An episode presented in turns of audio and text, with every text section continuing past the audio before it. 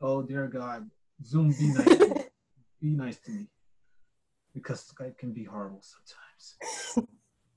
Oh dear God, let me check you that. Okay. All right, it says it's recording. Well, hello, folks. Welcome to Black Minds Airspace. I'm your host, Zachary Shiloh. You can email me at zacshi130@gmail.com. I'm also known as Black Lion 130 on Instagram, Facebook, and Twitter.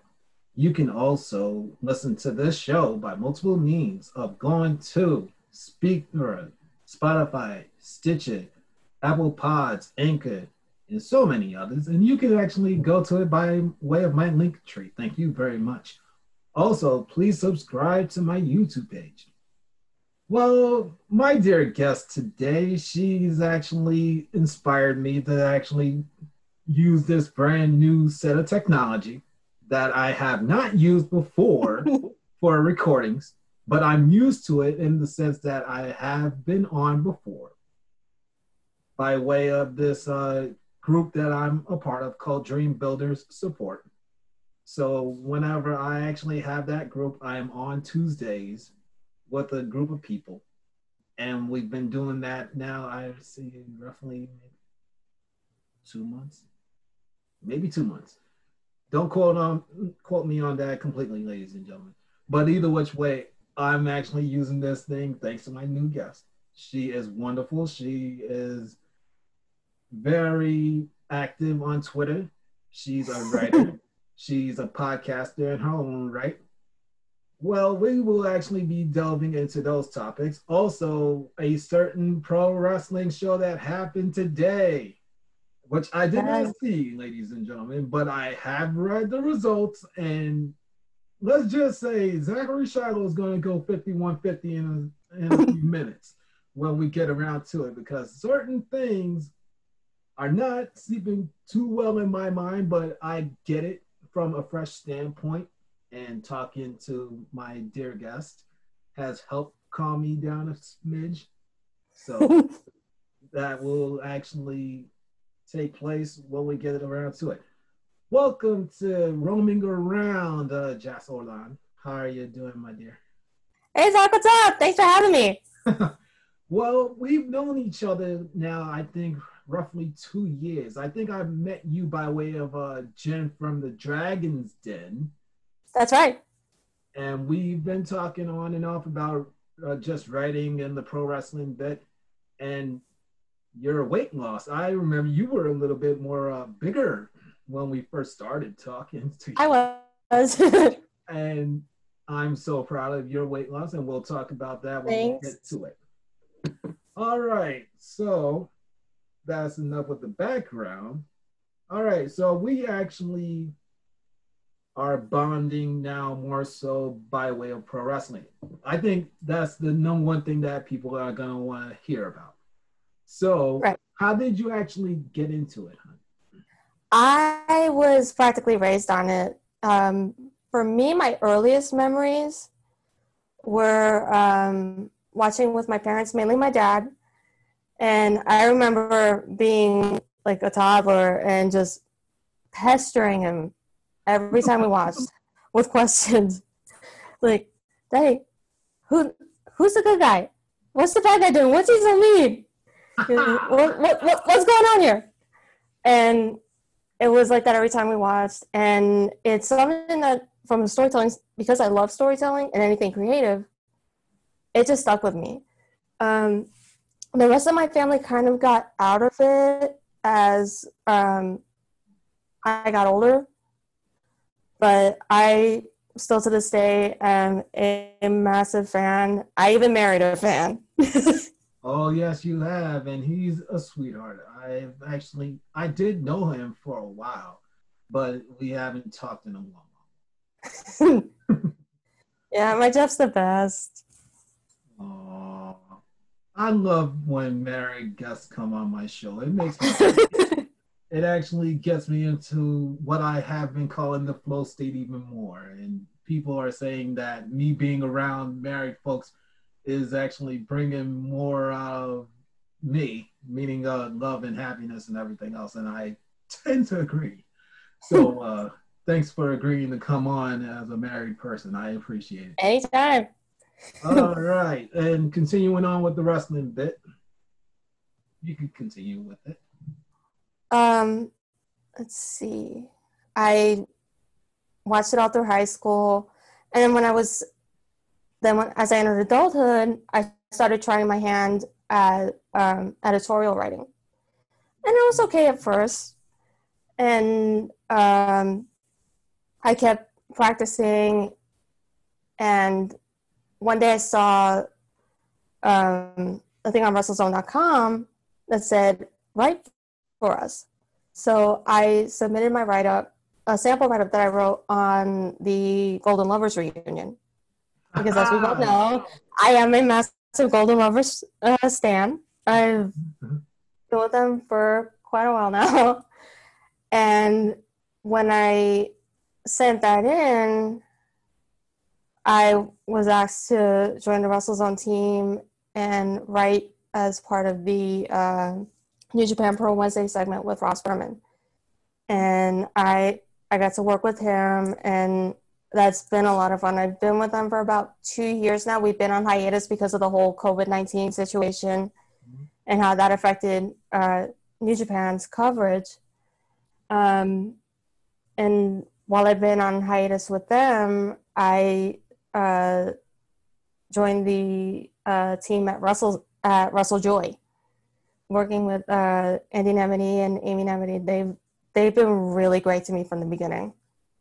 Oh, man. And I'm still trying to get those two on here eventually. They're crazy busy. Especially Amy. I actually made that known to her podcasting partner that's not her husband when she was on. I said to Jen, I'm trying to get Amy on here. I'm trying to get Andy on here eventually because I know that they're busy with Russell Joy. I see the posts every single day. So it's not shocking to me that they are very, very busy. But there's going to be a way that I'm going to get them on here. And it's not just by way of asking. So I remember a certain Nemedy, male Nemedy to be exact, was saying, oh, if you buy a shirt, I'll actually buy you whatever you want, meaning a drink, if I see you at a wrestling show. Well, I actually did say I wanted water, but if I buy a certain piece of merchandise, I want them on here. I want them on here.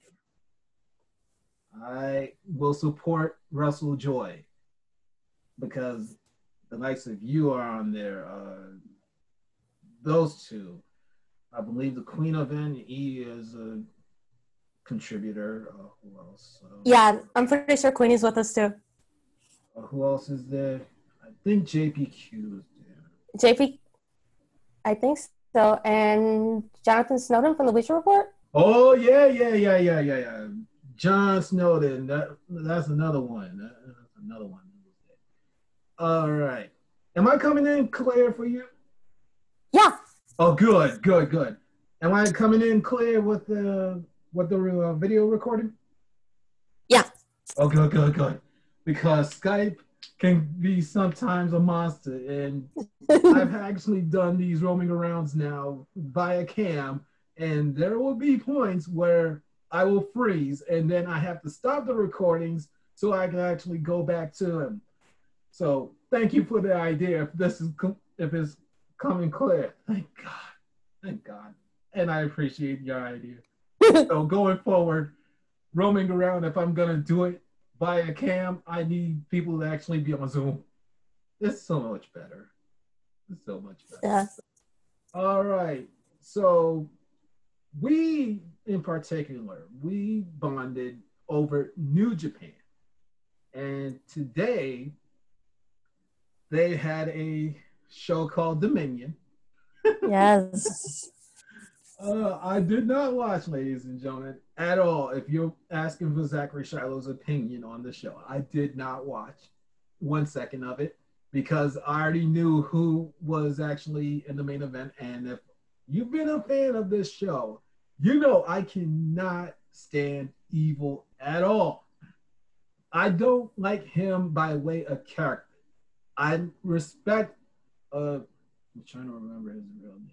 Oh, Watanabe-san by way of who he is in general, but I don't like the character. I love him as a wrestler. Don't get me wrong. Don't get me wrong at all. I love Watanabe as a wrestler, but the evil character, I cannot give two drops of poop about him. No, I see him as wannabe Undertaker. But let's get into it about that situation. All right, so I'm hearing rumors, or not rumors, it's confirmed fact now, ladies and gentlemen, that Evil is not only the IWGP Intercontinental Champion and Heavyweight Champion, but he's exactly a member of Bullet Club, of all things to come. Okay, so I'm reading this yesterday that he wins the New Japan Cup. Okay, we were actually talking about this on off air, me and Jazz. I think I actually talked about this with Jen from Lions Den, and we were all in somewhat of an idea that Evil probably would get to that point. All right, so he beats Okada. I got no problem with that because I'm thinking Evil's gonna lose. He's gonna lose. Naito's not gonna get chipped out of his title run. No way. Not after all these years supposedly of planning. If you can watch me on YouTube, planning. They're not gonna do him dirty after all these years. No way. No way. No way. And then not only does Naito come out yesterday and gets dropped on his head, Evil joins Bullet Club. Then 24 hours later, poor Naito, poor Tetsuya Naito, he loses the heavyweight championship for the second time at the same event. Oh no. Oh no. And when I'm reading this at my second father's house, I literally did. If you're watching me on YouTube, this is exactly my reaction. Excuse me. Excuse me. Not only did Evil join the Bullet Club and kick Naito in the square lowers, but he wins the belt. He wins the belt. And I'm saying, oh no. They better come up with a good reason why Naito lost them championships.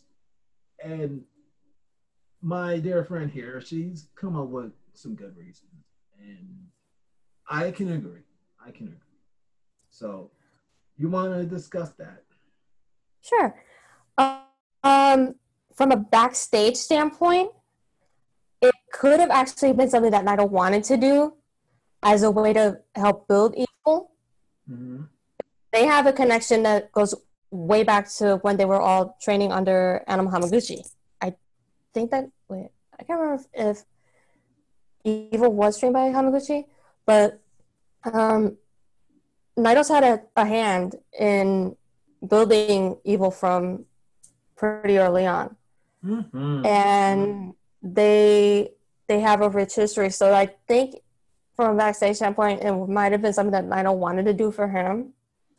From a kayfabe standpoint and storytelling-wise, it could be an opportunity to set up something really big, whether it be a war between LIJ and Bullet Club that could see Evil stay with Bullet Club for a hot minute, but then change back and go back to his roots with LIJ.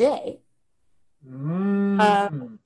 And there's some really good opportunity for them to do stuff with him and Sanada being pitted against each other. Oh, man. And their previous matches against each other have been very good. So there's a lot of potential there. It's just a wait and see kind of deal.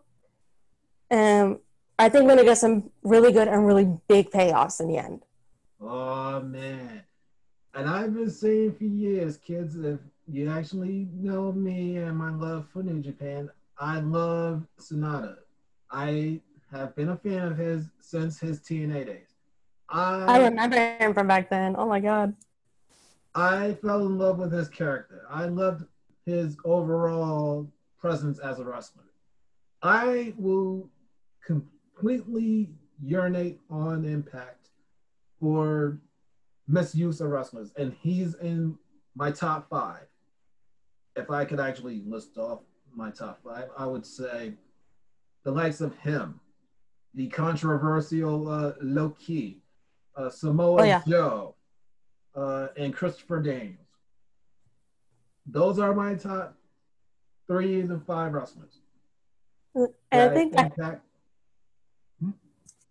that could have been a factor also in why New Japan's relationship with TNA ended. Because remember, they had Tanahashi and Okada as well during their excursions. And they completely missed the mark with both of them. And I'm wondering if it might have been because TNA just didn't get them for whatever reason. Yep, and that's another reason why I cannot stand being an Impact fan at all. I actually remember, and I believe I was starting to date my first fiance, that Tanahashi showed up like circa 2006, and then Okada showed up 4 years later. And these two, they were actually good for what they were worth, but they were given ridiculous gimmicks. And I said, no. Especially with Tanahashi, I felt that he should have not lost against AJ Styles at Final Resolution that year. No. Because I believe, if my memory serves me right, Tanahashi was the IWGP heavyweight champion. I think he was. I think he might have just unseated Giant Bernard at that point. Yeah, because I remember the belt was vacant for a smidge, and then they had a brief tournament that wasn't the G1, and Tanahashi fought Giant Bernard in the finals and won. So that match was a barn burner and a half. That was crazy. But either which way, I'm saying, ladies and gentlemen, screw TNA for that. Seriously. And they had Shinsuke Nakamura, too, for a smidge. I remember that. And Naito. Oh, no. Him and Yujiro, they were no limit at that point in time when Naito was in TNA. I think he might have done a couple of appearances there. If I'm not mistaken, I might be off. They were a part of this faction called World Elite that was led by Eric Young, if my memory serves me. Now, this would have been post-Team Canada? Yeah, that's post-Team Canada. Okay. Because I remember, I think this was circa 2009-ish. Yeah, it was 2009. It was 2009 because Homicide was a part of that group. That's how I actually remember that group. Homicide was in it for a while. And this is like post-LAX. That broke my heart. That broke my heart so bad. I said, come on, Tina. You could have let LAX stay together as a tag team and hold the world title and the X Division championships respectively. And then eventually let them feud as their own thing. Not because he had to go and be a part of World Elite. But I digress. Back to New Japan. My thoughts on that is I can respect it to some degrees after Jazz actually told me what she thought. And I said, okay, that makes sense. the Sonata bit, I've been saying for years that I love him as a singles wrestler. I never wanted him with Evil as a tag team, ever, ever, ever. I just wanted Sonata to be Intercontinental, Naito as the heavyweight. I think Hiromu I actually did one as a junior champion. Bushi and somebody else could have been like junior tag champs together. If Evil had to be something, I would say never open. He would have been a rock solid choice to be a staple of that division, but I think they saw him more as like a main event guy. Like I think that's really where they want him to be. Mm-hmm. I can agree. And again, ladies and gentlemen, if you are watching or listening to this, I do not like the Evil character. I do respect Watanabe as a wrestler completely because he did win me over with his moveset. What I don't like about the Evil character, if nobody's actually heard my voice before or actually has not listened to me early on, I don't like his character because it felt too Undertaker-ish to me. I never liked that aspect of his character. But him being a brawler, take my money, please. Take my money, please.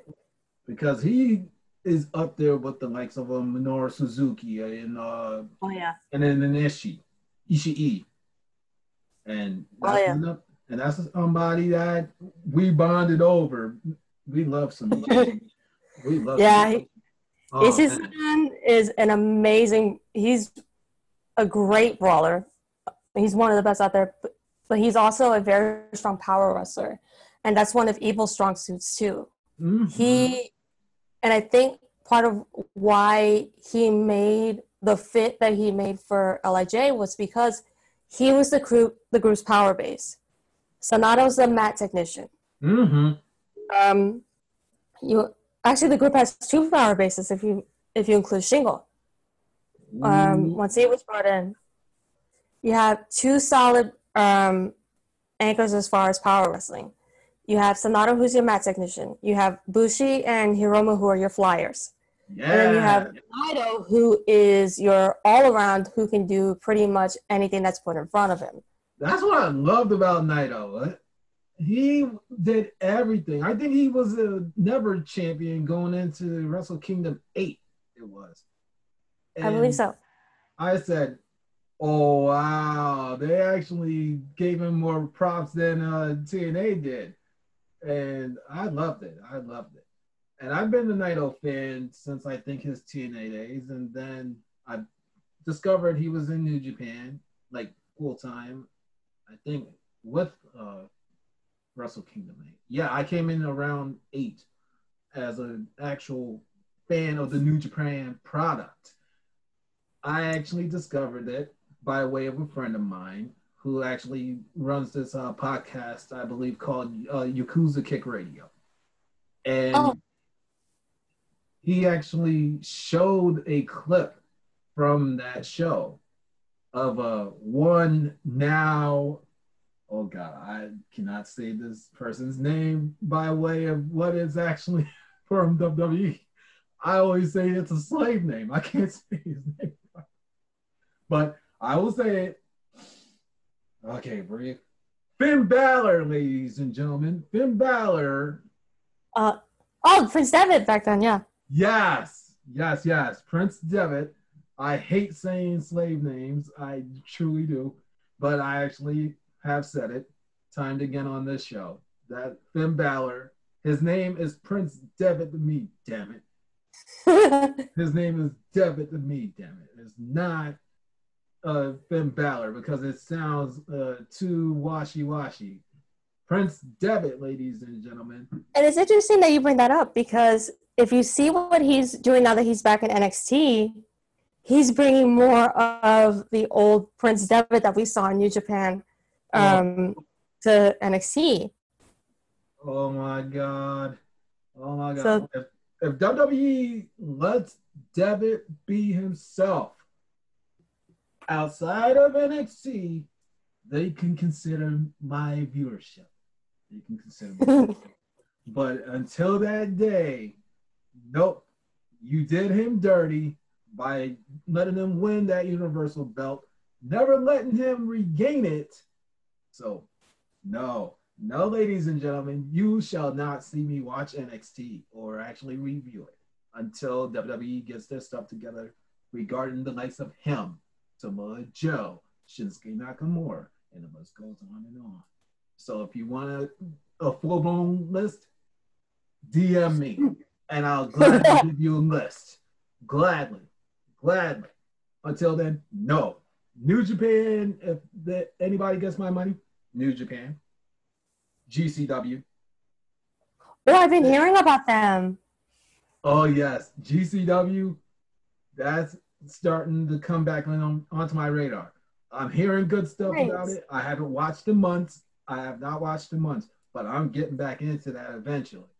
Especially if, no. Not if, when this COVID-19 situation goes bye-bye and they actually do Bloodsport again, you better believe I'm actually going to watch that, ladies and gentlemen. Oh, man, I forgot about that. That's every year at Mania weekend. And if this thing with the COVID is a little bit more hush-hush, supposedly Bloodsport is happening in January. Ooh. Supposedly in January. Okay. I'm going to have to bother Danny DeMonto and Brett Lauderdale if I can bother them in private, because I would love to watch that. And I heard the card. My friend Andy from We Are Rising, he was actually trying to get me to come back on this show to review it. So I was actually looking it up one day, and I said, oh, come on. It almost made me want to cry, the entire card. And one of their main events, I believe, was going to be two guys that are almost basically undefeated there, in Chris Dickinson of Team Pazuzu and Murder Dad himself, Minoru Suzuki. Suzuki-san. I was just saying to myself and my friend Andy, that's like my fandom exploded right there. Because I love Murder Dad more than any other Japanese wrestler on the planet. You can call me crazy, ladies and gentlemen, and I'll look you dead in the eye right now. I'm taking my glasses off. I am crazy about Minoru Suzuki more than a straight man should. Let's go there. I do love Minoru Suzuki. He's my number one Japanese wrestler of all time, outside of the likes of Kenta and God rest his soul, Mitsuharu Misawa. Misawa-san. I miss him too. And if anybody has heard the story of my chance to almost watch Misawa-san, it's very, very sad what happened to me. But I actually have touched upon this in a past roaming around with my first fiance. We had the opportunity. And sadly, I can actually get into it again. It's brief. All right, so circa 2007, Misawa-san is still wrestling. Ring of Honor was coming out here in November. And I had the chance to go, but my employer at the time said no. So I'm hearing that things were going good. And practically 2 years later, Misawa passed away. Okay, yeah.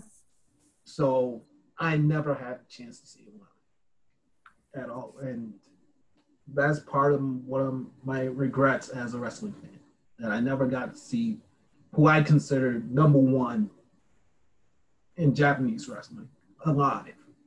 But I think they did a tribute to him in Ring of Honor, and I heard about it. And my first fiance confirmed it because she was there for Daniel Bryan, or excuse me, Bryan Danielson's final match in Ring of Honor.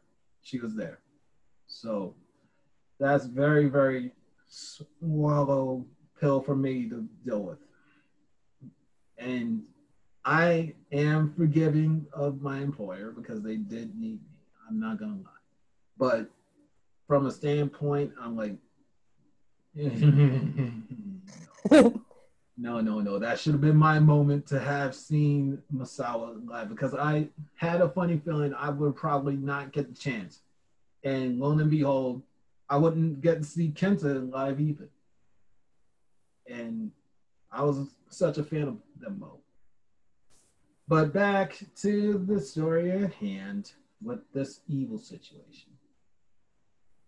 Let me wrap it up. I respect it. It's a story being told.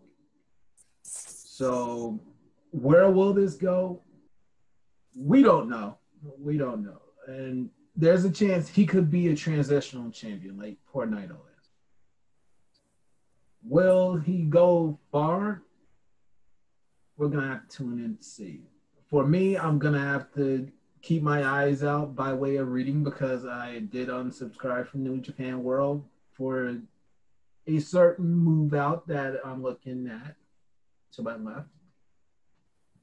Will I return to New Japan World? You better believe, when I actually do have the time and the funds to do so. Because New Japan, they can take my money. They can take my money. They have done right for the most part on my end. And they do not insult my intelligence with storytelling like a certain Connecticut promotion does. hint, ladies and gentlemen. hint. And God bless anybody that watches that promotion. I've said it time and again, especially to my dear friend over here. God bless her for putting up with it. Let's get into that before we actually get into the tag team title situation from New Japan. Oh, okay. We actually had a little bit of technical difficulties on Friday. We tried this thing out. Oh my God. It was practically an hour and a half of hell trying to fix it. And I'm switching from mobile phone to desktop and then back all over again for over an hour and a half. And she's trying her best to fix it too. And lo and behold, I actually had to get a friend of mine from my Dream Builders group to help me. So I actually tested out my gear, like gotta be nearly 50 times. And every single time it says that my cam is working. Not only my cam is working, my microphone is good. And I can hear properly. Yeah. But for some odd reason, poor Jess over here actually could not actually connect at all. I said, can you hear me? I'm literally mouthing off, can you hear me? And she's watching. And she's actually saying, nah. And my friend pulled me aside and she said, maybe it's your friend that actually has the problem, not you. I said, and it was. I said, what? Excuse me? How am I working with you, but I'm not working with her? And then, lo and behold, it was a technical difficulty on her. And then I said, poor Jazz. Poor woman. It took me a second to figure out that it took me all that time to figure out that I had to actually hit call over the internet when I joined audio. Oh. And I didn't know that, because this is really my first time using Zoom in this way. Mm-hmm. I'd only used it once before for a webinar that I was watching. Oh, man. But it was cute. It was funny. I had a good time overall. And we did talk about Shinsuke Nakamura and Cesaro challenging for the SmackDown championship. Yes. Did they win? I believe so. What? I think I might have missed it. Well, Let me look that up right now. Let me look that up right now. WWE, did you do Shinsuke Nakamura dirty, or did you actually let him and Cesaro win? And ladies and gentlemen, Zachary Shallow is actually having a little bit of a WWE moment. Okay. New Day. Oh, CBS has reported, ladies and gentlemen, that the New Day supposedly got brutalized by Nakamura and Cesaro. And Zachary Shallow is right now going crazy in his mind because two guys that he loves to death actually beat down the crazy Pancake Eaters Club. So let's see. Oh, no contest, kids. No contest. If you actually don't follow WWE, no contest. Okay, so suppose. Oh, then it could happen at SummerSlam. I didn't think about that. Oh, this was SummerSlam? This could come at SummerSlam. Oh, could come at SummerSlam. Okay, wait a minute. Extreme Rules is the next show, supposedly. Wait a minute. Okay, let me read the last sentence.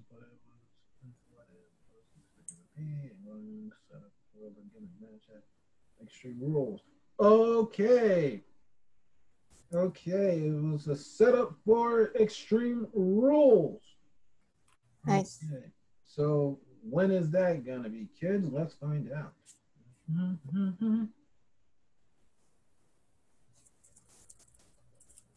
WWE, please do them right. You're not going to give Nakamura the world title, but you're going to give him the SmackDown Tag Team title and bring him closer to a Grand Slam win. You're going to make them WWE champion eventually. That would be nice because both guys have busted their behinds for you times again, and they deserve it. Okay. Matter of fact, oh, wow. Okay. As we actually have agreed upon it, we're recording today on July 12th. This thing called WWE Extreme Rules, ladies and gentlemen, supposedly is next Sunday. Next Sunday. Okay. So maybe they'll have a rematch right there and then. Okay, that makes a whole... That's going to be interesting to see. That is crazy. Oh, boy, oh, boy, oh, boy. And now I'm checking to see if there's any confirmed matches. What? Excuse me? Okay, I'm reading this thing, and I'm going crazy. Excuse me. Dolph Ziggler, of all people, is getting a world title shot right now? Yep. He's going up against... Okay. Okay. He's going up against my Scotsman. Drew McIntyre. Man. Oh, yeah. We're going to be talking about your crushes soon. In this genre. We talked about it off cam, kids. We're going to get into it on here. We definitely are. Okay, let me read the rest of this card. Oh, okay. So Asuka is facing Sasha Banks for the Raw Women's Championship. Tessa Blanchard Jr. is facing Nikki Cross. Nice. Oh, wow. Okay. Ooh, what? Really? Nikki Cross is getting a shot at the SmackDown Women's Championship. My girl. Oh. WWE. You're getting Zachary Shiloh to clap for you right now. Congratulations. We might be seeing some course correction here, so we'll see how everything pays off in the end. Oh, God. WWE, I shit on you constantly. Congratulations. You know how to try to will and deal Zachary Shiloh to get to watch your show, but sometimes, no. That ain't happening. Okay. Wyatt Street Fight. Whoa, baby. Okay. Swamp Fight. So that means cinematic universe, kids. Oh, yeah. Exactly. Okay, so we got Bray Wyatt. I'm supposedly to believe as The Fiend versus Braun Strowman. Oh boy. Yeah, that was gonna be brutal. Oh Jesus Christ! Oh no! WWE, you're supposed to be a kid's product, supposedly. For the next match, if I'm reading this correctly, you're not a kid's product even more. I don't care what anybody says. For the next match, Rey Mysterio versus Seth Rollins and Eye for an Eye. I'm wondering how they're going to make this work. Exactly. So, WWE, you got no rights now after this match to definitely call yourself a kid's product. I don't care what you do. You can actually give all the money you want to Make a Wish or any other charity you want. But your product, from this point forward, I've said it for years. And now this is concrete proof. You're not a kid's product. Yes, kids, Zachary Shiloh has said it. You can tell him I said that. You can tell him. And you can tag me on Twitter, too. I will actually repeat myself time and time again. They are not a kid's product for stuff like this. All right. Oh, Apollo Crews. I'm still shocked about him. United States champion. WWE, you you don't know how to strike when somebody's white hot sometimes. Samoa Joe, Nakamura, to name a few. Oh, Devitt, Prince Devitt, definitely. Hint, hint, hint, even more. Oh, man, okay. But sometimes I'll give WWE credit. I'll give them credit. This card would be something I probably would sit through, but... It looks solid, for sure. But this is where WWE gets kicked in the rear, kids, because they want to clown us on air. They want to say that we're a kid's product. They do this, that, and the third. No, you're not in the same lane as okay, something that's a kid's product. Okay, a SpongeBob SquarePants or a Power Rangers or a Powerpuff Girls. You're not in the same lane as them. WWE. No, you at best are TV-14 to TV mature audiences only in this card. Especially with that Eye for an Eye, mature audiences only. I have no clue how they're going to make that one work, but I guess that's the first blood. Make that first blood. That actually makes more sense. Oh my God, because if I'm understanding this correctly, somebody's going to have to lose an eye. Somebody's going to have to lose an eye. So I'm taking off my glasses again, laughing at this, and I'm shaking my head. If you're not actually watching me on YouTube and you're just hearing this, I'm just shaking my head like, what match is this? For all we can tell, these two probably could have even worked inside of Hell in a Cell. Oh, that would have been great. That would have been really good. But WWE, they're not known for common sense. They just want to put weird things together. But anyways, we digress. Let's get back to the goodness of the world. New Japan, kids. Let's get back to that Dominion show. So, before Evil won the title today, Zack Sabre Jr. and Tai Chi won the IWGP Heavyweight Tag Team Championships. I respect that move to some degrees or another, but anybody who knows me knows I love Minoru Suzuki to death. And I feel that this should have been him and Sabre. I've said it for years. I think he actually was pulled from the show as a precaution because he was sick. So he was running a fever. So they've had the pairing of Zack Sabre Jr. and Taichi for a good minute now. Yeah, and they've been pretty solid. And I've seen Taichi really stepping up his efforts in their matches. I'm not completely yearning on Taichi. Oh my God, I'm getting him confused with Ishii. Oh man, that's what happens when you got too many wrestlers with I as part of their name. Oh yeah. Ibushi, Bushi, Ishii, Taichi. God, so can't keep up with them.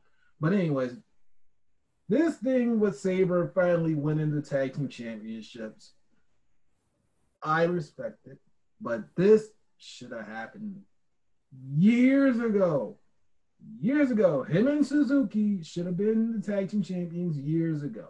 And then God bless Rev Pro, who I love to death, they actually got the story right. On the first try, they got it right. And those tag team title matches were stellar. And I felt that New Japan should have given them the rub. But every single World Tag League from 2017 onward, they didn't put them together. They always have Murder Dad with Iizuka, who is a good wrestler. I will say that. Iizuka was a pretty good wrestler. But I felt that Sabre and Murder Dad, they just meshed so well together. Both of them are tenacious in the ring. Submission masters. They got that MMA style background to them, each. They could do their own thing as a singles wrestler. They were over with the crowd. I said, put them together, New Japan. Put them together. But no. And when they finally did, this is my reaction. Why did you have them lose? Why? I get you like Wilson Gonzalez. And for anybody that's under a rock and cannot understand that name, I've said it times again, and I can translate for you. Los Ingobernables, they have fun. They are the ungovernables of Japan, ladies and gentlemen. They are ungovernable. So if you have a hard time saying the Spanish, they're ungovernable. Let's leave it at that. So, yeah. Congrats to Zack Sabre and Taichi, though. They are a good team. I will give them that much credit. They're so bratty from a character standpoint, but they're fun to watch. Oh, yes, they are. I've seen some of their stuff. Jesus Christ. It does fit them to the T. Oh, boy. And then with each of them calling, especially Ibushi out. Oh, my God. Oh, man. Oh, all right. We can get away from Dominion now, kids. And I promised you something that's going to be fun here. We're going to get into her love of certain wrestlers. So let's get into it. Lay it on. It makes me very happy, and this is one thing that we bonded over, her love of certain wrestlers, and she's blushing right now, but that's always been her deal since we met, since we always talked. She's loved the likes of the Golden Lovers. That's how we... My boys! I have their microfiles on my desk right now. Oh, boy. I knew you probably would have something like that as part of your office. Yeah, and then I have in the back of my head. And then I have Golden Ace above my desk. Both are autographs. Oh boy. Golden Hair Group. That's what I call them. Golden Hair. Yep. Lovely hair. Jeez, that still boggles my mind. New Japan actually teamed up the guys with the biggest hairdos in all pro wrestling together. Oh man! I miss Ibushi's hair a little longer. I miss that shaggy little mop. But he still looks fabulous now. I mean, the guy's 38 and could still probably pass for 25. Oh, yes, he can. I didn't even know how old he was. Yeah, and Tanahashi's turning 44 in November. Oh, yes, he is. And, I knew Tanahashi was like in his 40s already. I already knew that. But he was great for his age. One thing about the Japanese culture, before we actually continue making Jazz laugh about her for her crushes. One thing I loved about the Japanese culture is that these wrestlers, they can be up in their 50s and they look absolutely almost like they did when they were starting out. Absolutely. Like Suzuki himself is a great example of somebody that looks absolutely great. I swear, when I actually first started out as a fan, I didn't know his age at all. And I actually did find out his age. And this is before Zachary Shallow had glasses, kids. I actually would have took out my glasses, but I actually had my glasses at that point in time and actually said, excuse me, he's only 40 plus years old.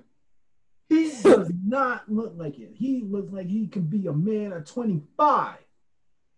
If you see pictures of him from back in like 1988, when he was first starting, he looked super handsome back then. He was. Oh my God, I've seen pictures of him in the beginning, and he's more jacked now than he was back. He was back then. Oh my God, and I will defend Minoru Suzuki to the death. He is, in my opinion, way better conditioned than Undertaker. Oh yeah, way better conditioned. Yeah. When Undertaker lost that streak, that should have been the end of him because his body has been so worn and torn. And here's the thing about Suzuki. He brawls almost like in that Undertaker style of way. But yet, somehow, some way, Murder Dad, his body is not wrecked like Undertaker. That still blows my mind. And they're practically in the same age group almost. Yeah, Taker's about 55. What? They're both practically in the same age group. Should be hanging it up. But yet, Murder Dad, he can hold his own against the Zack Sabres, the Okadas, who else? The Naidos. Oh, yeah. Anybody. Anybody. But yet, Undertaker... I almost cringe every single time I saw him wrestle. Yeah. I think it boils down to the way the training process happens in the Japanese culture, in the Japanese wrestling culture. Mm-hmm. It's distinctly it's very different from how wrestlers are trained in the American scene. Oh, in Japan, they're brought up very differently, and the emphasis on in-ring safety and really taking care of yourself is harped on a lot. I already got the days on Mars, Japan.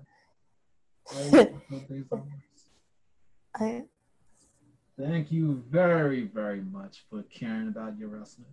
More than we give a damn about our own out here in America. God bless you. And that's why you get my money. You've had my money for years. God bless you. Please keep up the good work. Please, please, please do so. And I think most people probably notice that there's a difference between how wrestling itself is treated here in the States and how it's treated in Japan. There's still a segment of the population here that, for lack of a better term, wants to treat it like a bastardized art form. Or a stepchild or something to, or it's like a joke. Whereas in Japan, professional wrestling is treated like a martial art unto itself. And most of the big promotions over there, like New Japan, like Noah, like All Japan, there's a system that they follow with their dojos and bringing up their rookies. And when wrestlers are being trained over there, before anything else, the biggest thing that they learn is in-ring safety. And they are taught also to really take care of themselves in between shows. And they don't have the schedule, like the kind of schedule that WWE would have. WWE is on the road an average of 300 plus days out of the year. If you're full-time with New Japan and only working with them, if I'm not mistaken, you're working roughly about half that. You're working definitely less than that. Yeah. My memory serves me right. They do take breaks, like legit breaks. Like around G1 season, they truly are masters of that. Right after the G1 finals, there's a break where they're off for a couple of weeks, I think, or off until Power Struggle, which starts normally in September. Yeah. And then usually they do have a little bit more breaks between other shows, like the King of Pro Wrestling, Power. Wait a minute. I think usually Power Struggle is in November. Usually that's in November. I'm trying to remember the September show. I think I'm a little bit off too. King of Pro Wrestling usually is in October. But because of the Olympics, and if COVID did not exist, it still would have been in October this year because of the Olympics. Actually, I'm trying. The G1 was supposed to be in October this year because of the Olympics. Yeah, but they might. Gatos had to completely retool the schedule for the year. With all this stuff going on, it's been crazy. Oh man, if they were to actually have the G1 starting next month, I'd be in awe, because I know that the Olympics, they were supposed to happen, but then COVID hit. Yeah, and now they're moved to 2021. Yeah, that got canceled. But people are saying that New Japan should stick with the G1 being in October. As far as my opinion is concerned on that, I'm kind of like mixed, but I prefer it kind of to be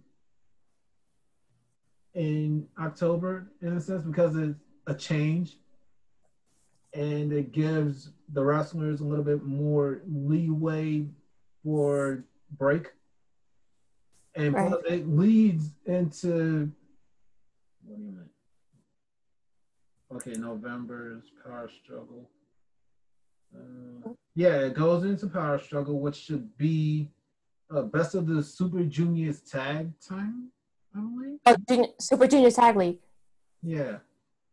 So that would make that a little bit more bigger. Oh, man. Now that I'm thinking about it, that's going to make the rest of the year even bigger. Yeah, and it's going to be a great setup for Wrestle Kingdom 16. Yeah. We would have the G1 in October, and then... Yeah, it would shorten the road to Wrestle Kingdom. Mm-hmm. Woo! And that's going to be fun stuff. That's going to be very, very good. Because definitely. Power Struggle, the road to that usually is Best of Super Juniors Tag Division. Then December through, wait a minute. I think it is from late November until mid-December for World Tag League. Yeah. Oh, man. And then Wrestle Kingdom is exactly in January. Yep. That's and I'm wondering if they're going to keep the same two-night format that they went with last year. Oh, they should. They should. Yeah. Because it worked beautifully this last time around. I did watch it, and I think that was the last live event that I did watch before COVID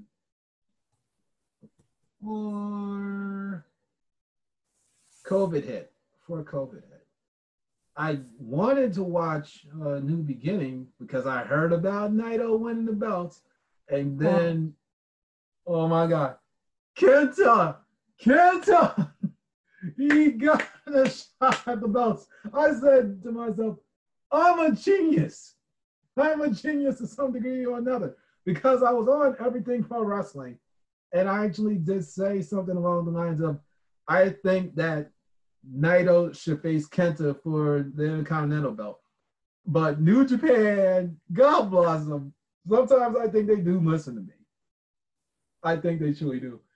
They must have heard my prayer that Kenta actually gets a shot at the Intercontinental belt, but they gave me something even better.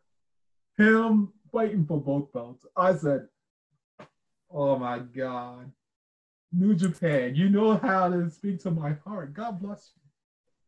God bless you. But they did not pull the trigger on Kenta, and that pissed me off. Not yet. Not yet. But when Kenta comes back, kids, if he's not a champion within the next 2 to 3 years, I'm going to be highly pissed, because they had a chance to do with him on that level. They didn't do it. But I respect it, because Naito, he shouldn't have lost on his first title defense. So I respected it. I respected it. Yeah, but Naito had really earned that one. Kenta, but in a Continental champion. And if, oh, yeah, he'd be a great choice. And he's a solid heel. Oh, man. I would geek out if Evil loses that Intercontinental belt, and then Kenta brings it back to Bullet Club. I'd geek out. That would be interesting. And I'm not huge on Bullet Club, but oh, man. New Japan. New Japan. Make that happen, Captain. Make that happen. Make that happen, Captain. There'll be some nice faction warfare. Oh, man. Make it happen, Captain. You'll keep my money for another decade just from that alone. Oh, man. Whew. Whew, whew, whew. We can gush about New Japan all day, but we're going to go and gush about some Tanahashi and others right now. Back to that thing. Okay. Oh, man. So you actually love yourself some Golden Lovers. That's how we bonded. Yep. You had the chance to meet them both, didn't you? Yes, at Supercard of Honor in New Orleans, and 2 years ago now. Mm. And it was a little bit rushed with Kenny, because the line was so insane to get to him. Mm. But he was really sweet. Oh. Ibushi was an absolute doll, and I got to talk to him in Japanese, and I kind of got his seal of approval on that. You gotta teach me some of the Japanese. I know like some words, but I actually have this crazy procrastination of trying to learn that language. I love the Japanese so much. But I need to talk to you in private when we're done here about actually talking in Japanese, because that is something I need to take more seriously. And having a partner like you would help get me on track. But anyways, who else did you go goo gaga for? Tanahashi, yeah. Oh my God, yeah. My ace, I love him. Oh my gosh, this was an experience that my husband to this day still will not let me live down. Okay. Here we go, kids. We were waiting in line, and before us, it was just really fun to see him, because he was great interacting with the fans. He was really sweet and really funny. Mm-hmm. Prior to us getting to the table, there were these two girls who were in front of us, and one was like taking pictures for the other, and the girl who was taking the pictures was a little farther away than she needed to be to get the right shot. So Tanahashi keeps saying, closer to me, and they got their shot, and those girls were really cool. I think we might have gotten to talk to them a little bit, and they headed out, and then we went up. And Tanahashi sees both our t-shirts. I had my Kamigoye shirt on, and I was looking like a little Ibushi-style cheerleader. I had my little bow in my hair. What's and my Kamigoye. Right now, kids. I'm wearing my red bow. Yeah, she's cute. I have my big blue bow, my hair in a little ponytail, and Jeff had his Kenny Omega 8-bit shirt from his cleaner days, and we go up to the table. Tanahashi sees us, and he's like, "Whoa!" He's like, "Nice t-shirts." Like, thank you. And he asked me my name, and he personalized the 8x10 for me. So, and once he did that, he set the 8x10 on the table, and then we go take the picture. And after that, just my husband's right behind me. So I'm figuring he's going to grab the 8x10.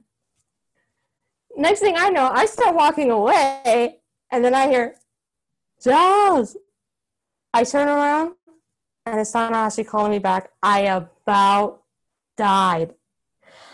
I was so embarrassed. I'm laughing my ass off at this point. I go up to him. He's got this look on his face like, "You forgot something?" But he was really sweet about it. And I got the 8x10 from him. And to this day, Jeff still will not let me live it down that that happened. Oh, man. I remember seeing that picture for the very first time. And I said, "Oh, I'm so happy for her. She actually got to be with her dear golden ace right there." Aww. Yeah. And when we went up to Ibushi, oh my God, I almost couldn't breathe walking up to his table because I've been a big fan of his since he.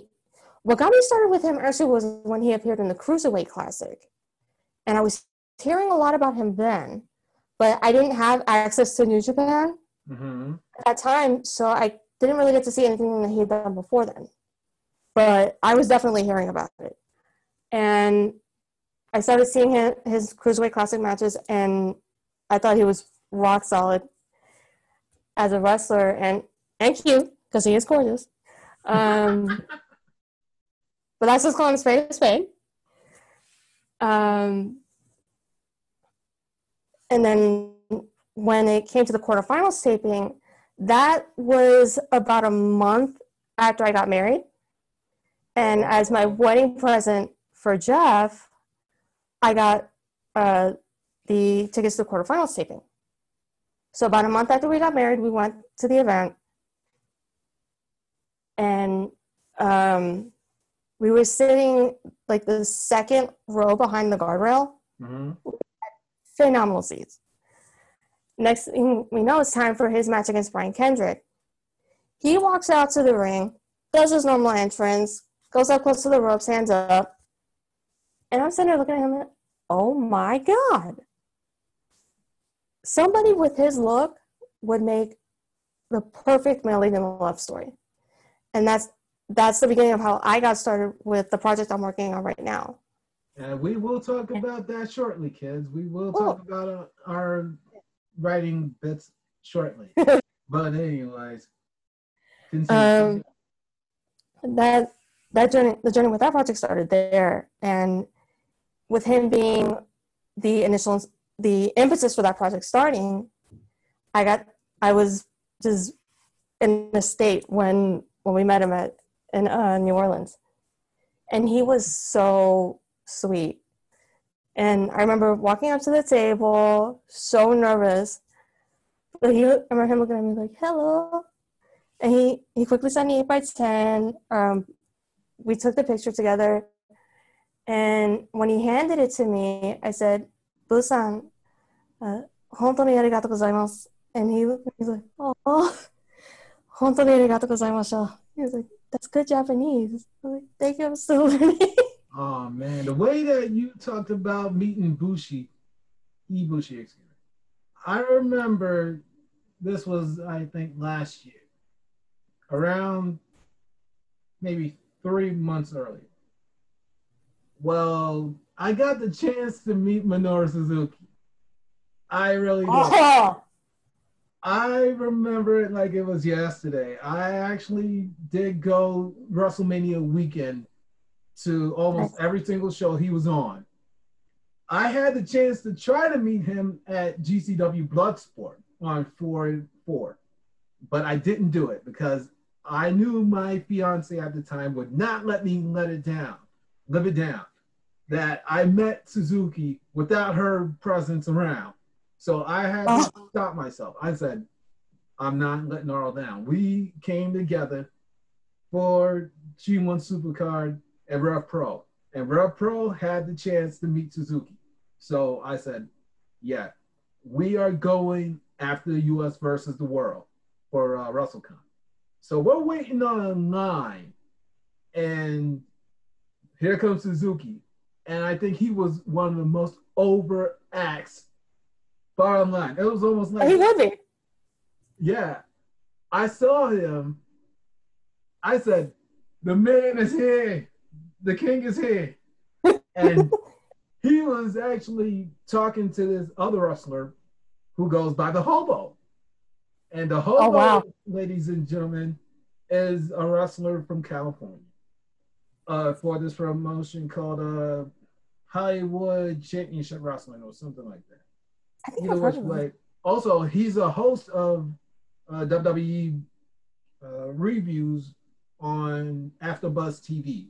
So if you want to look it up on YouTube, just write Hobo AfterBuzz TV WWE or Pro Wrestling, and that should give you him. I remember Suzuki and the Hobo talking to the Rev Pro owner, and I did take a picture of it. I said, wow, the Hobo knows Suzuki and the Rev Pro owner. I'm watching this and I'm just geeking out. My fiance at the time, she actually was pulling me by my arm to calm me down a smidge. But she was kind of going crazy too because she was a big Suzuki fan. So we get up there and we're just geeking out. And I told Suzuki this too. I said, Suzuki-san. Zach, you're frozen a bit. I said, Suzuki, you are the man and you are the uncrowned IWGP heavyweight champion. And he thanked me right there and then. Yeah, I've heard great things about him. Oh, man. And he thanked me right there and then. That made my whole entire weekend. I just said, I could be out of this pro wrestling yacht today. And it feels like my world came full circle, more ways than one that entire weekend. And it was done right. But some things about that weekend still kind of like grinds my gears. And I say to this day that Suzuki should have been the one to have faced Jay White for the IWGP Championship. I think New Japan made a huge mistake not letting Suzuki face Jay White because of this thing. Suzuki and Sabre were the tag team champions of Rev Pro. Right. I believe that if Suzuki won that belt, that would have helped further the relationship between Rev Pro and New Japan. Plus, not only did we have Sabre and Suzuki as the tag team champions of Rev Pro, but Sabre was the Rev Pro champion at the time. Right. And by way of winning the IWGP Championship for Suzuki, picture made in heaven. Right. You could have heard the big news the next day if Suzuki won. The Rev Pro champion standing side by side with his mentor, who's the IWGP champion. They are holding the Rev Pro Tag Team Championships together.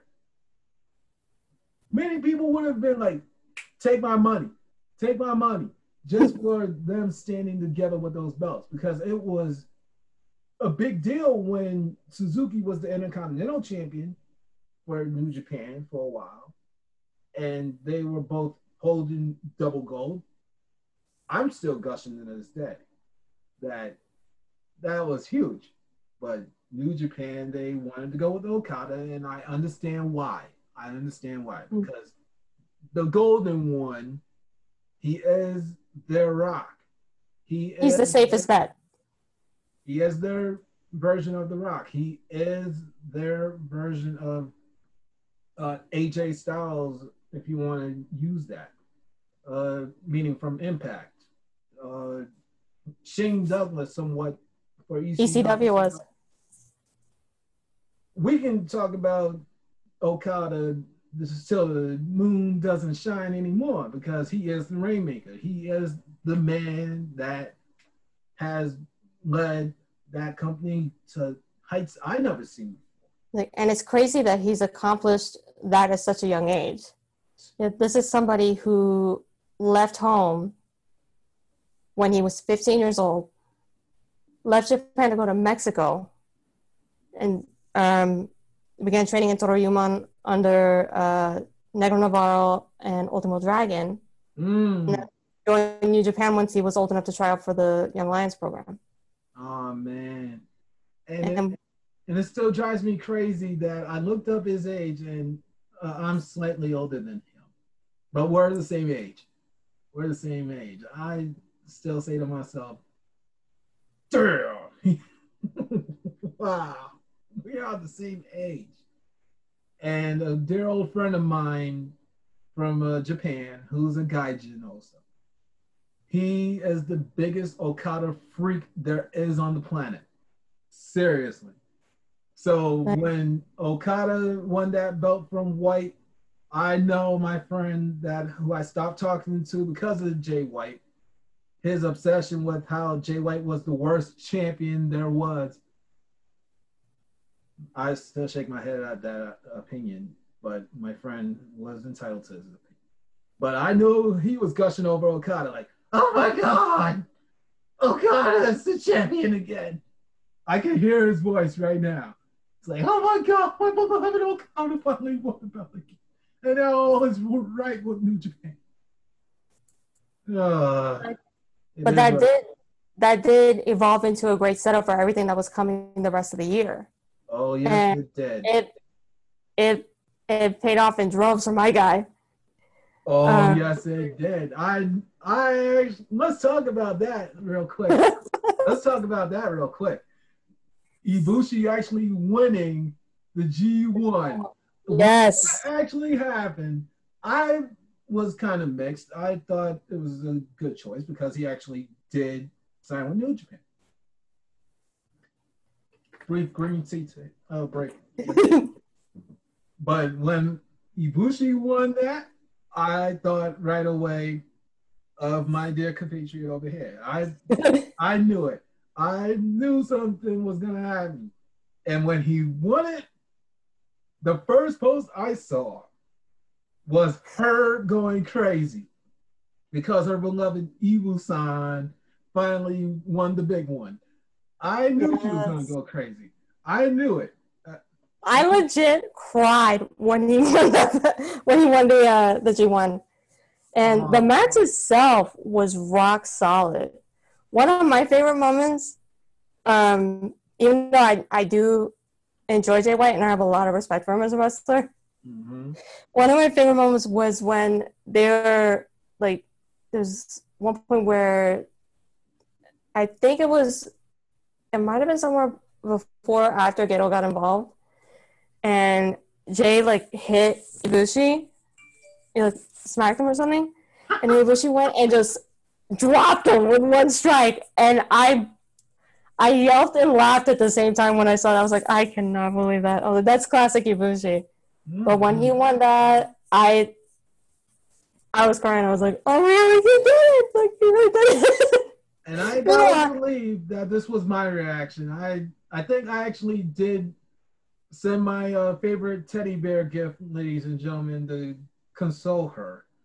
And I did write in with stars, hands tissue, to wipe her eyes because her beloved Evil finally won. And I did. I actually did say something along the lines of, congrats, I'm happy. Because I know how much he needs. It had to be 4 or 5 in the morning or something. And Jeff was in the room with me, and I'm like freaking out. I was like, are you okay? And he gave me a hug because Ibushi won. And I was just really proud of him because that was a long time coming. Yeah, I agree. So I didn't really complain. I actually said, yeah, that sounds about the right call. That's the right call. Especially for Ibushi actually not just signing with New Japan, but the matches that he has given New Japan. Yes. From his days as a junior to the present. I do not question New Japan's loyalty to him. So if New Japan ever hears this, thank you very much for making my friend happy, and not only making my friend happy, but the world happy, because Ibushi is a great talent. So yeah. I even have this bracelet that I had custom made. Oh. It was the State Fair, I believe, in Tampa. There was this amazing vendor there who was doing these. And I don't know if you can see it very clearly, but it says I Heart GL. Oh, yes, yes. You love the Golden Lovers so much.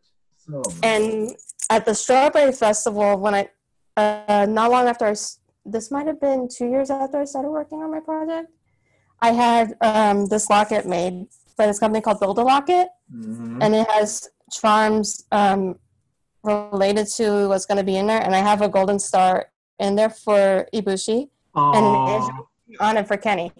So I always got my voice close to my heart. Oh, yes, you do. More ways than one, because she's always playing them to the best. Always. Especially Ibu. Oh, man. Definitely. I think we touched good enough on your crushes. That was good. That was good. All right. So let's get into the writing aspect of the world. Okay. All right. So how long have you been doing the writing bit? I know you actually have touched that you did work for Russell Joy. You did some work with Russell Zone prior to the corona. So what about your project here? Okay. Because nothing's copyrighted yet, I'm going to try to keep it as broad as possible. It's a love story set amidst the backdrop of the Japanese wrestling culture, told from the point of view of someone who becomes a wrestling wife over there. And it's the story of how her and her husband's family was formed. Oksan. So there's going to be a lot of romance. We're going to get some great match sequences. For any romance readers who may be watching, there's some love scenes. There's all kinds of great stuff. It kind of genre hops a little bit, but it's ultimately centered around the theme of passion and the different meanings that passion can take on in a person's life, and how it affects our choices. When she was telling me about this in private, I was going crazy because I love to read.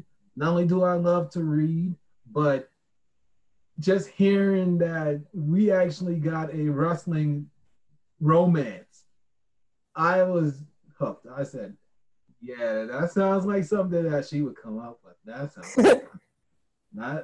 That sounds fun. It sounds more fun than a certain other wrestling book that I tried to get into, but I couldn't because it didn't make any sense to me. But this one, take my money. Take my money when it's published.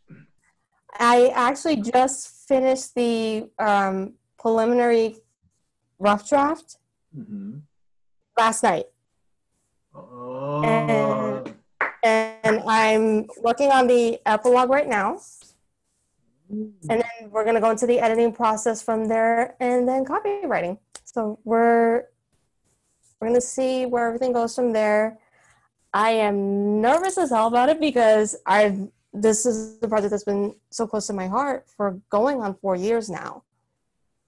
I even have a picture of when I got the idea for it on my phone. Oh man, didn't you say that in private you actually got your first real character by way of Ibushi? Yes. Well, we were at the quarterfinals taping, sitting like the second row behind the guardrail, and he did it. He came out to the ring, and he was like almost directly across from us from where we were. And I remember looking up at him, and I'm like, my God. Okay, this guy, somebody with that look would make the perfect Millie in a love story. And the wheels started turning in my head after that. And I'm thinking to myself, okay, how would something like that be plausible? And in the end, I thought of a way to make that work, and everything started coming together. Probably months after that, when I was actually at work at my day job at Disney, I was talking to one of my coworkers who is a Comer there, and she's also a published author and also a writing instructor.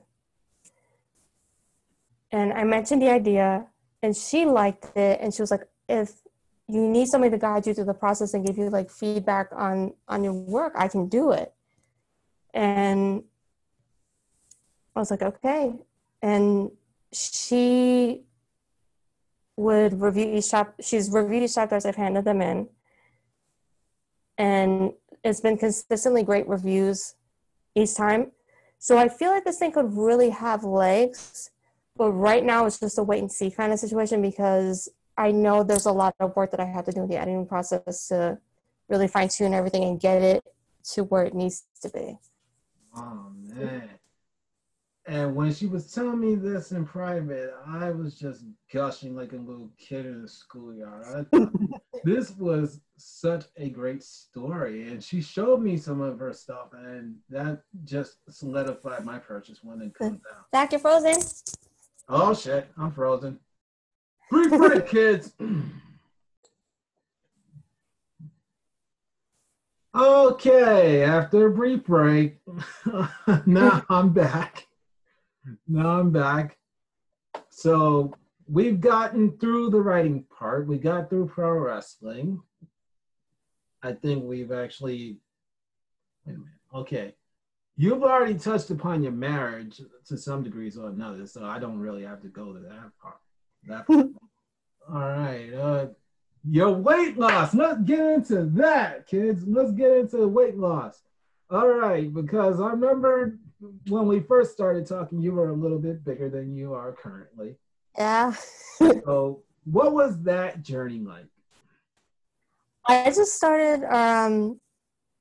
really just refocusing on things and trying to stay on top of my health. So I started hitting the gym. And I've kind of lost a little bit of momentum with that lately because of the whole COVID-19 situation. But I'm working on getting back into the gym again. Oh, a lot of it, I think, had more to do with the changes to my thyroid medication. Oh, I'm sorry. So that played a role too. But working, like getting in the gym, trying things I never tried before in the gym definitely helped.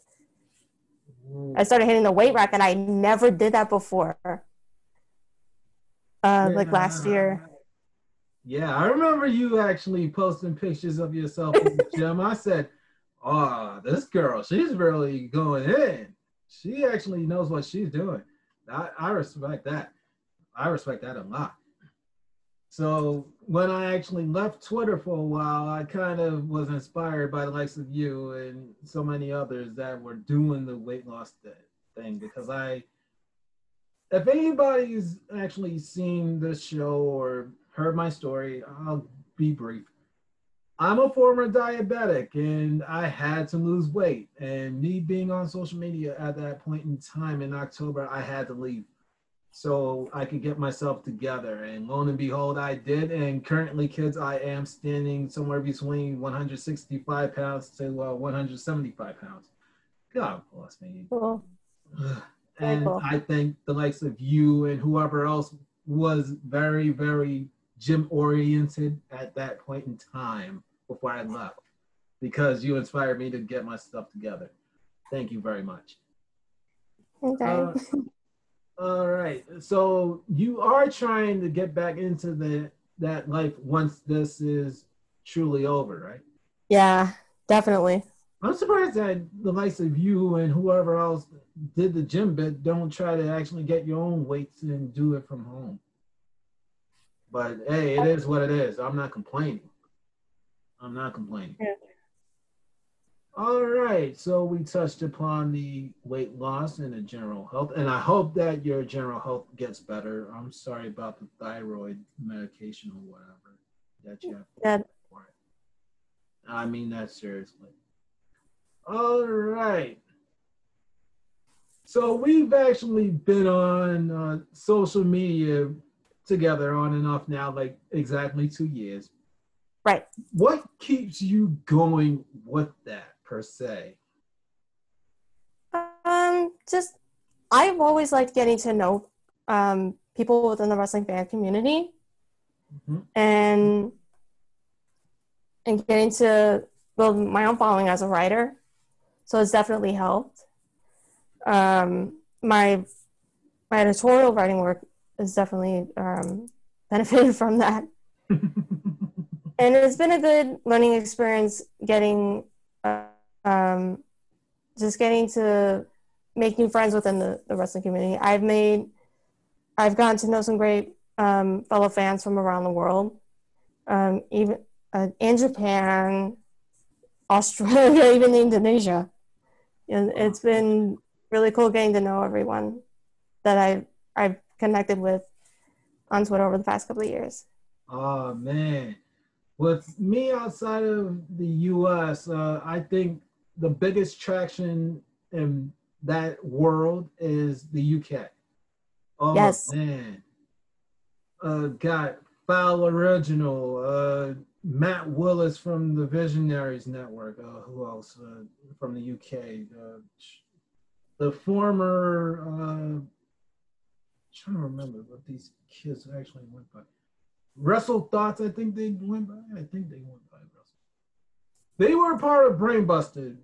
There was a trio. I'm trying to remember their names. Kurt, Jamie, and Callum. I'm trying to remember what they used to go by. I know they go by Ringsider now. Who else? From the UK. Oh, Graham of MGB Podcast. He's out here in America, though. But still, he's a native son of the UK. Oh, man.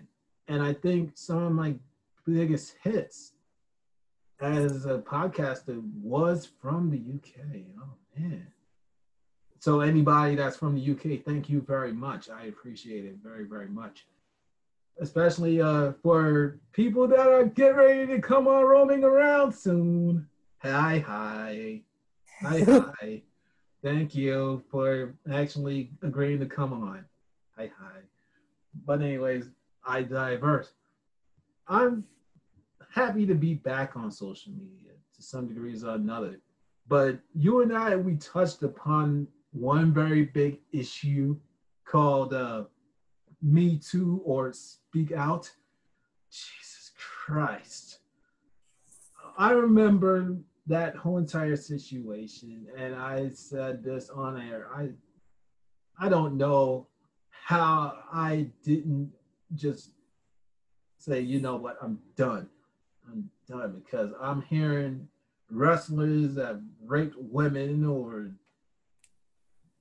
this, that, and the third. Like, how people just stay on. God bless them. Especially these females who are in the wrestling industry as wrestlers. Like, how didn't they talk up before? Boggles my mind. But then the explosion happened, and then certain people who will be not named actually got involved. And I'm saying to myself, damn. You should not be tagging certain wrestlers like wildfire. You shouldn't. Sure. As much as you love wrestlers, and some of them should actually have some respect and love for being tagged, but this thing of being all over certain wrestlers almost morning, noon, and night, that needs to end. That needs to end completely. So what do you think about it? It was definitely a shock to see some of the names that were coming up.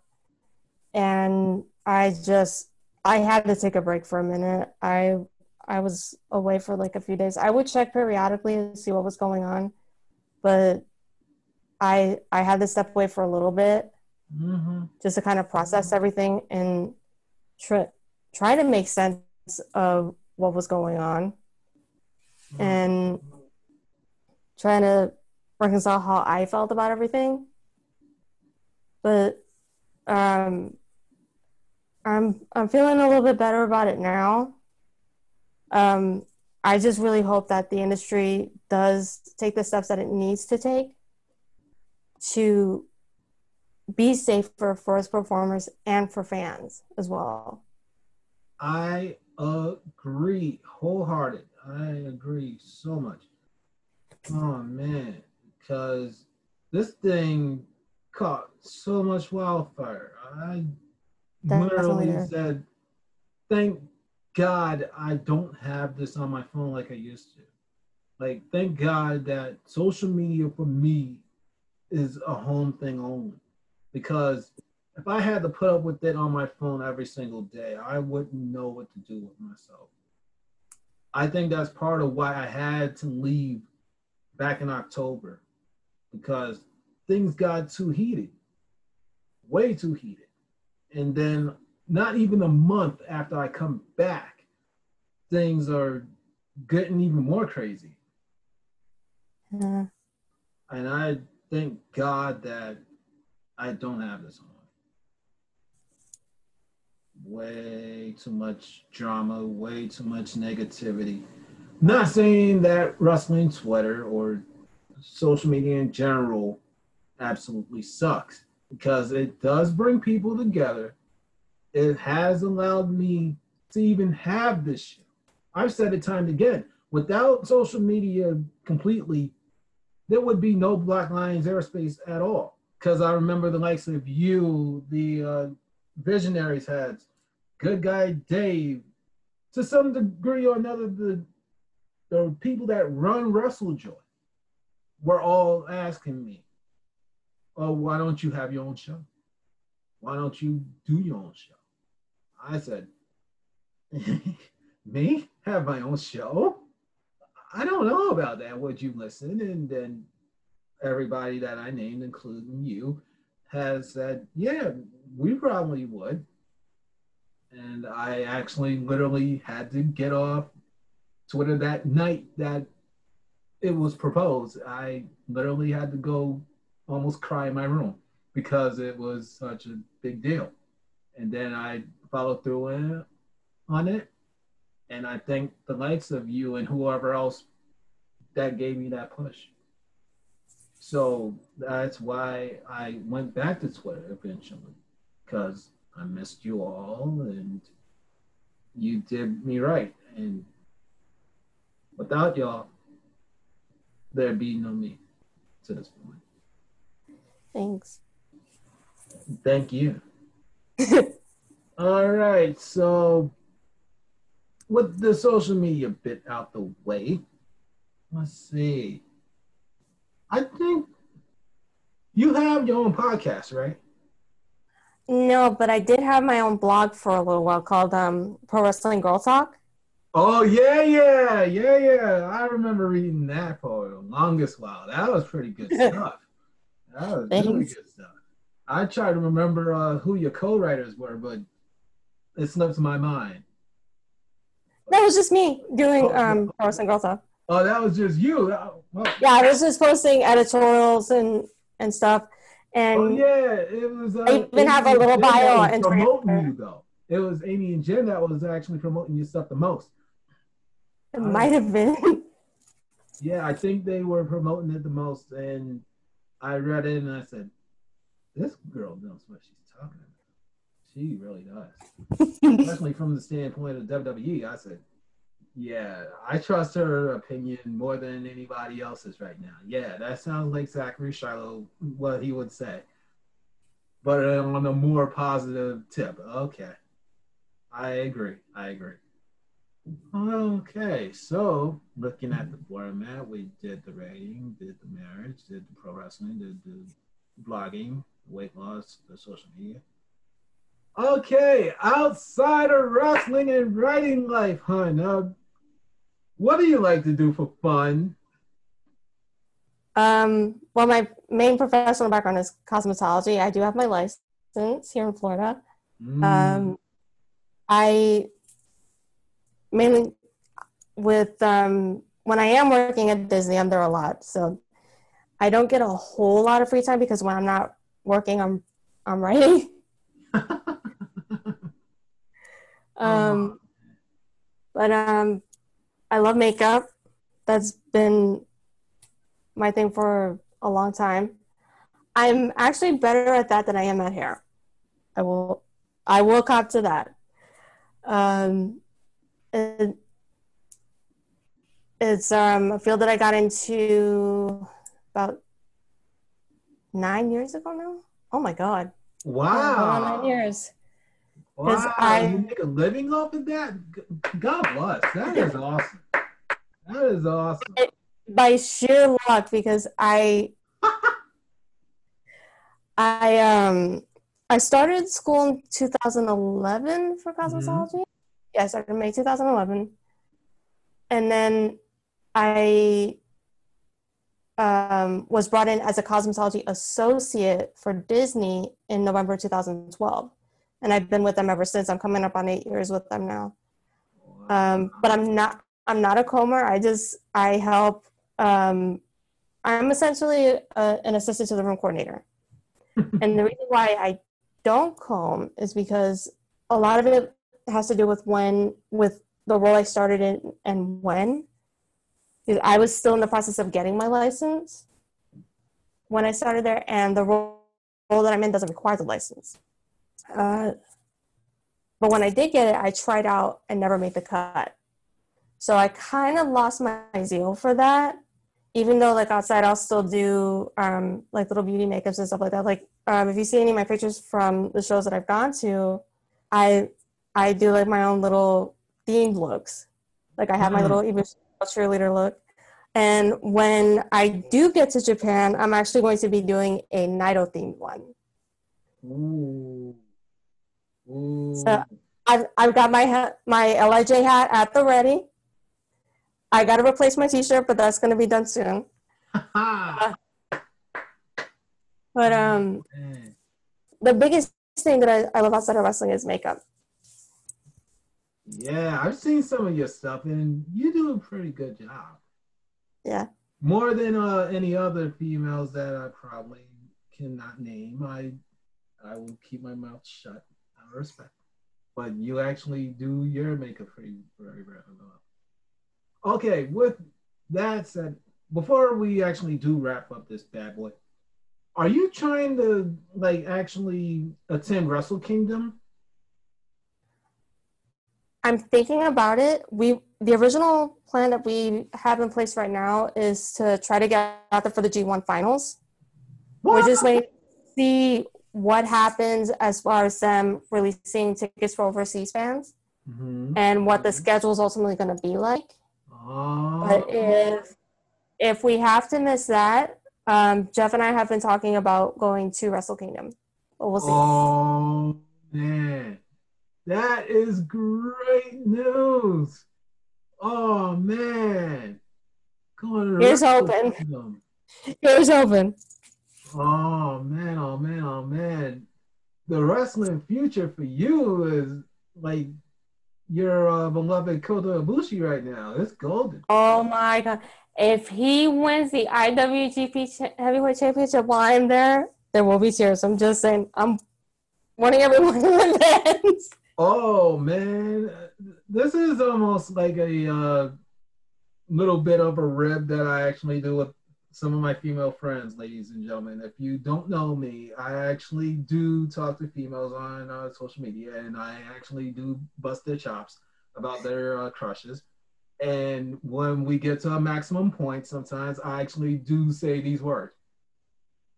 Get the pail. Get the pail, because these chicks actually do melt. And I do actually scoop them up, and I say, and I pretend like I'm actually talking to them in a pail, and I say, we're going to get you fixed, hon. Don't worry. We know that how you're doing right now. You actually are all gush. We're going to put you inside a machine and put you back in human form. And one thing that that will be happening when we leave is there's an interesting story behind this too. For Christmas, Jeff got me the Ibushi Manakuma bear. Uh-oh. I've got him in my living room right now. He got me that for Christmas, and because I was telling him, when we get on the plane to go to Tokyo, the bear's coming with us. And he's like, okay. He was like, I gotta have the bear. So when we do leave for Tokyo, I'm gonna be in my little Golden Lovers t-shirt with my bear, my little backpack, get on that plane. That is you to the T. And when I see those pictures, I'm just gonna be like, yeah, that's her. Yeah. I'm 34 years old, and I'm still the same little kid that I was when it came to wrestling. Did you just say you're 44? 34. 34. I was about to say, if you said 44, I would have said, God, you look great for that age. I was like, I've been a fan most of my life, and there's still a lot of that stays with me now. And I hear that a lot from my parents. The biggest thing that I noticed about myself is I'm pretty much a lifer as a wrestling fan. Mm. So that's always going to be there. Yeah. And I always have to have fun with it. Mm. Well, with me, it's kind of like sketchy because of things that have happened that I have touched on, that I possibly have not touched on. But at the end of the day, it's part of my being. Some of my biggest hits have been in this industry. And for me to actually completely give up on wrestling overall would be like a slap to almost every single person that has actually come my way to some degrees or another. But I respect it. I respect that genre, and I always will. Even if one thing I always say about myself is that it's actually a thing that I have on my Pros and Girl Talk blog in the little bio entry. I always say I am the happy wrestling fangirl. Oh yes, that's the truth. And I think I read that, and I said, yes, that's her to the T. Yes, yes, yes. I cannot deny that for a second, because if I did, that's absolutely wrong to who she is. That is absolutely wrong to who she is if I try to deny that. And I'm smiling if you cannot see me on cam, ladies and gentlemen. That's the truth. That's the absolute truth. All right, so there's only two things left. What can I do for you going forward into the future, madam? Just for everyone, just keep following me on Twitter, and come along for the ride with me, because we got some great stuff coming, especially with my debut novel. So I'm gonna keep plugging ahead with that and make sure we get this bad boy off and running. So. Ooh, and you can count on my help with that book. Exactly. When it gets coming closer, and I'm rubbing my hands right now, kids. If you cannot see me on camera, I'm rubbing my hands right now because I'm going crazy about that story. It sounds like something that I would read from start to finish completely. and you can expect me to actually write that like there's no tomorrow. Like I will be writing my own books that I'm trying to work on. Now it's about me kicking myself in the rear to actually keep on writing, because sometimes I will get into wildfire with what I'm working on, but then there'll be points where I don't work on it for a while. And my writing spirit keeps on nagging me, keeps on chopping at me to actually get back on it. And I will, All right. Well, with that said, thank you very, very much for coming on. And this was well worth the 2-month wait. I love it. Absolutely. This was absolutely fun. I gotta have you back on here eventually, because this... Anytime. I've had a blast today. Thanks so much for having me. Oh, man. All right. So before I do the outro, please plug away whatever you would like to plug. Just feel free to follow me on Twitter at JazzOlinPWGT. Just be ready for some great stuff we got coming. And I'll catch you guys later. All right. With that said, ladies and gentlemen, I am Zachary Shiloh. If you are listening to me for the very first time, or you actually have stayed a fan of this show, thank you so much for doing so. You guys actually rock. You actually keep me going. I am Black Lion 130 on Facebook, Instagram, and Twitter, respectively.